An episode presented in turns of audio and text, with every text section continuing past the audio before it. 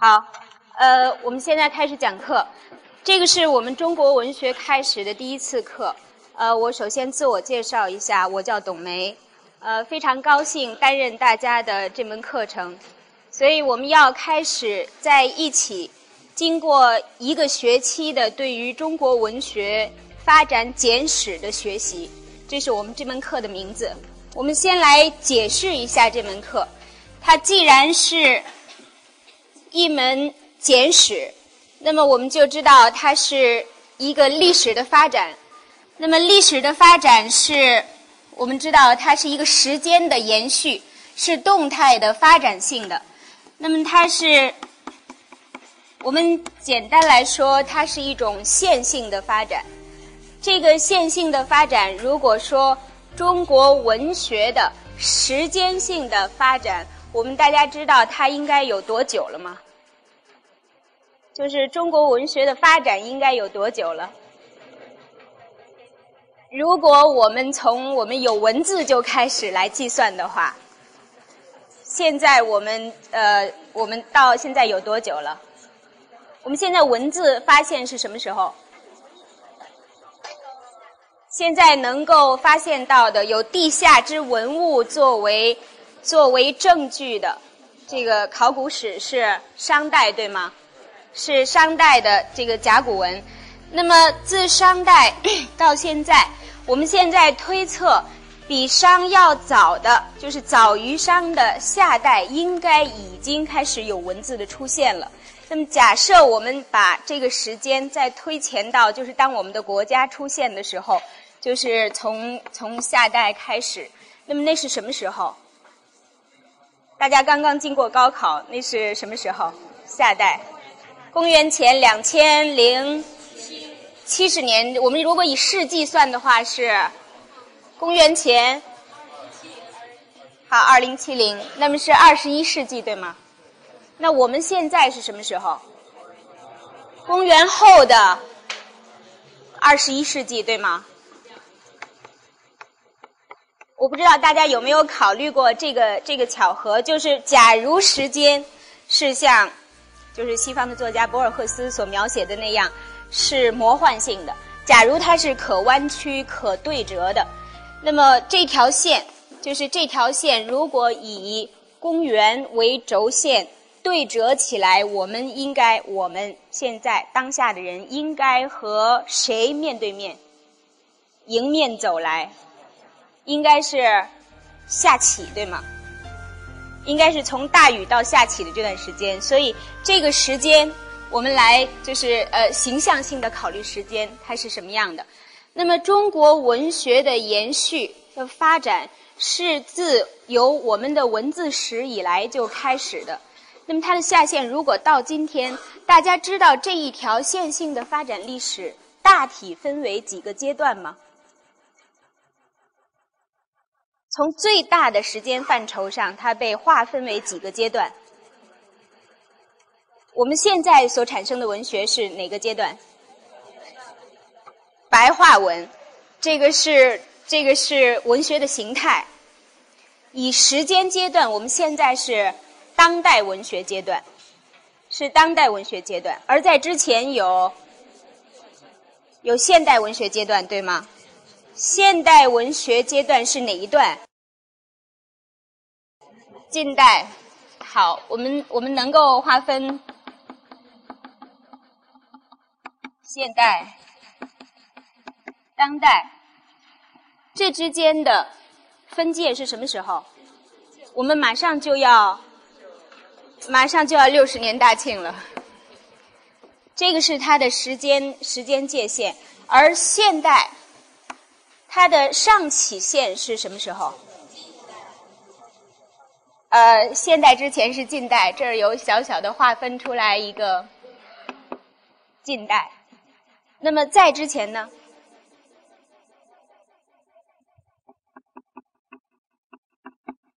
就大胆的说出来没有关系。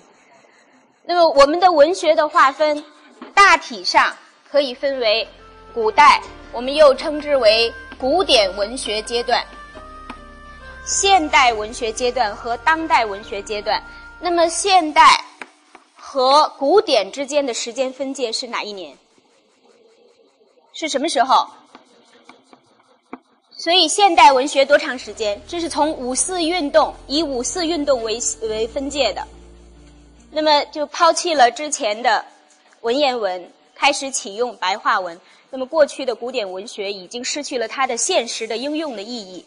那么现代文学一共三十年的时间，在之前从一九一九年再向上向我们的民族文化史的源头去推，就我们去溯源。都是属于中国古典文学的范畴，也就是说，这么漫长的数千年的历史发展，线性历史的发展是属于古典阶段的。所以我们这门课就是我们主要的讲述中国古典文学阶段的发展。那么我们只能以单元的形式来跳跃式的呃讲述，基本上每一个单元之间时间的这个差距在呃两两三百年左右。就是我们只能这样精简的来选择每一个时代的最优秀的作品和它的作者，来看在那个时代中国文学的风貌，以及它在线这个线性的发展之中有什么样的推进性，有什么样的发展性。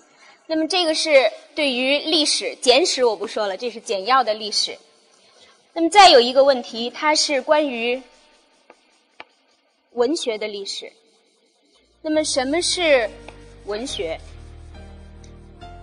我们能不能给出一个定义？什么是文学？大概的，我们不要就是字典中的定义，我们大概的来描述，根据我们每个人的理解来描述什么是文学。文章、诗歌、民谣是吗？哦，好，谢谢，这些都属于文学的范畴。那么它的共同点，不管是文章还是诗歌还是民谣，它的共同共共同点都是运用什么样的工具来来创作？运用运用文字。好，这是文学的本质的特点，就是它采以文以文字为自己的创作的形式，为自己的表现形式。那么。呃，和文学并列的其他的艺术范畴，我们能列能够列举吗？音乐、建筑、绘画，好，谢谢。那么大家能告诉我他们之间的异同点吗？就是不同的艺术范畴之间，他们有什么区别？我们何以区别他们？音乐跟文学到底有什么区别？文学是以文字为表现形式的，对吗？那么音乐呢？是以音符或旋律为它的表现形式的。绘画呢？是以色彩或线条为表现形式的，对吗？所以各种艺术之间，其实它的差异、它的不同，仅仅是。它表现手法的不同，那么它们的本质是相同的，相同在哪儿？它们那个相同的本质是什么？他们要表现的，他们借助于不同的手法要表现的是什么？这个涉及于文学、绘画、音乐这个这些艺术的门类的定义是什么？它所表达的是什么？谢谢，我听到有同学说出来了。情感和思想，艺术所表达的是情感和思想，以及以个人的情感和思想为基础的社会生活。这一部分我们先就是不强调它。那么，情感和思想在艺术中的表达和在哲学中的表达有什么不同？哲学是以理性的方式探讨的，对吗？而艺术是以感性的方式探讨的。但是艺术又不是纯感性的表达。如果仅仅是感性的表达，其实是比较表层的艺术。那么，只有与理性相结合、具有着哲学深度的艺术表达、艺术作品，才是真正的。就是被王国维先生所说的是有境界感的艺术作品。那么我们说，文学是以文字所表现的情感、思维以及社会生活。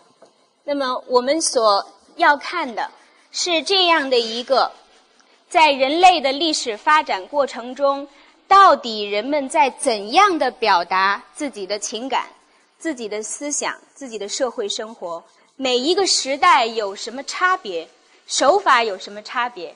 情感本身、思想本身有怎样的差别？产生的作品有怎样的变化？是这样的一个历史性的。发展的过程，它是动态的，是变化的，而我们就是在在观察、在体验这样的一个变化，以及在欣赏。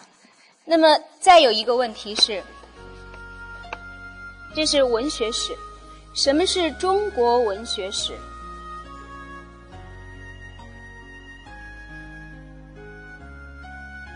就是我觉得这个问题还是有必要追问的。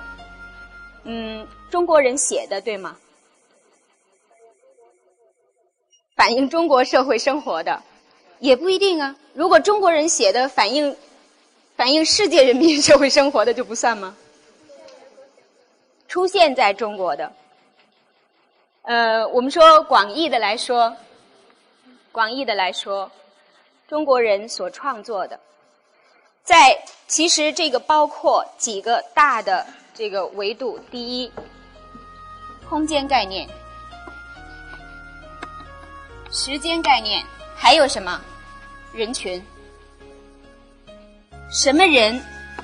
在什么样的空间？我们这个国家的版图，在这个地域空间，在我们这个民族的发展的这个时间的线索之中所产生的所有的作品，或者是如果在海外创作的，算不算？当然算，就是这个人群由这个人群所创作的。那么这些人。这些人所创作的这样的作品，我们说，呃，我们主要讲述古典部分，那么就使它具备了时间和空间性，就是在我们中国所有的这个版图之中，在这一段时间的发展之中，在这个时间范畴之中，由这群人所创作的作品，是中国的文学作品，是我们在中国文学史中。所所要考察的，所要学习和欣赏的，那么我们说，呃，文学所表达的是情感和呃和思想。那么中国的文学和其他的文学有没有不同？有什么不同？假如说我们从这几个古老民族来考察的话，中国的文学和古希腊的文学有差别吗？和古印度以及古巴比伦的有什么差别？为什么会有差别？好，那那我们呃从另外一个角度来说，有共同点吗？有什么共同点？都是表达思想感情的，对不对？好，那么我们再进一步来问：思想和感情有没有不同？有什么相同？有什么不同？古希腊人的情感和思想，和古中国人的和我们的先民有什么差别？有什么相同？啊？呃，谢谢谢谢，我觉得这个是最基本的，这个是最基本的相同点。那么我们怎么说？呃，在艺术的发展之中，包括哲学的发展之中。有一些问题是属于普遍人类的。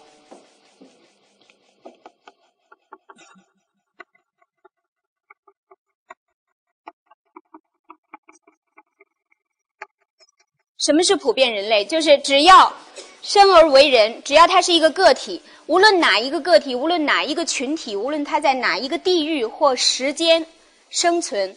它都属于这样的普遍人类的范畴，那么就有一些问题是它逃脱不掉的。哪一些问题？这些问题就会形成人类共同的艺术或者哲学，就是人文科学这个范畴之中的共同主题。我们能够能够推测一下吗？这样的主题包括什么？它会包括什么？生老病死，对吗？好，刚才我听到有同学说生老病死，我们可以把它概括为生死的问题，关于生命的问题，就是在古希腊的文明的发源地。有一个神殿，在它的柱子上刻下了三个问题，这是我们现在能够找到的，人类对于生命本身所提出的最早的疑问。我们大家是不是知道这几个问题？我是谁？我从哪里来？我到哪里去？这是关于什么的？关于生命本体。我究竟是谁？究竟这个词是一个佛教佛教词语，大家知道吗？就是它讲的是彻底、到底。我究竟是谁？我的生命，这个生命，这个被称为我的生命，究竟是什么？它有什么价值和意义？因何而存在？我从哪里来？生命的源头是哪里？我向哪里去？它的终点又在哪里？就是这本身是关于生命本源的一种呃一种发问。再有，除了这个生死问题，我们还可以再列举出来吗？人类普遍主题还包括什么？什么？我没听清，对不起。艺术、衣食住行哦，生活所需，生活之中所面对的问题，对吗？呃，这些呃，我们说。物质需要所提供给人的，就是可能是就是我们的这个生活之中所遇到的种种的烦恼，就是人应该怎么样来面对人生的人生之中的欲望和烦恼的问题，这个是是一个主题。另外一个更加根本性的主题，与生死相并列的是。没有任何一个个体、一个群体可以逃脱、可以超越的，就是人类一直每个人都要从头体验，就是别人不可以替你体验，每个人都要从头体验、从头思索、从从头经历，就是爱情。像这样的主题，我们说它属于人类普遍人类的广泛的主题，我们称它为称它为母题，它是不以它是。就是呃，文化的母题是人类的母题，它是不以人群，就是民族和地域、时间、空间的差别而有不同的，这就是刚才我们所说的相同点。那不同点有什么呢？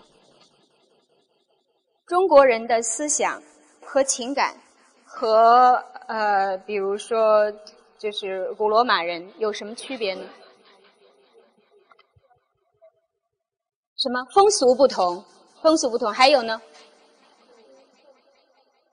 宗教不同，环境不同，因为各种原因，刚才大家所说的，生活内容、生活方式、背景、宗教等等各种不同而造成的一个民族，会产生属于他这个民族的，只有他这个民族这个群体共同分享的情感和思想。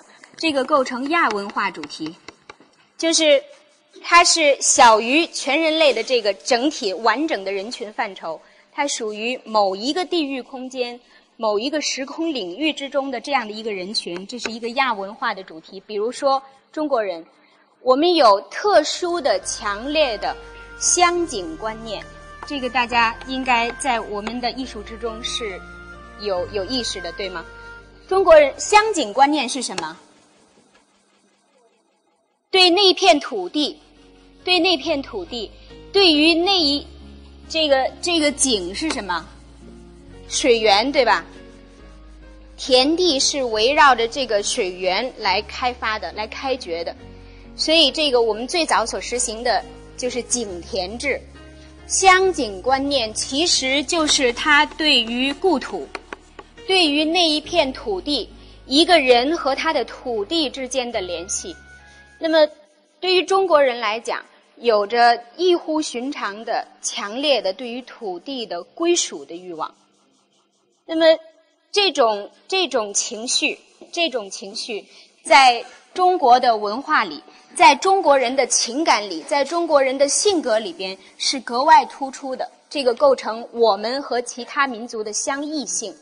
那么现在我们知道，就是我们的文学，我们的文学，它就是中国文学这样的一个一个概念，它是这一群人在表达着我们的这个情感和思想。那么究竟我们的情感和思想是什么样的？这个我们要来回答一个问题，就是我们一起来继续回答问题，就是。我们进。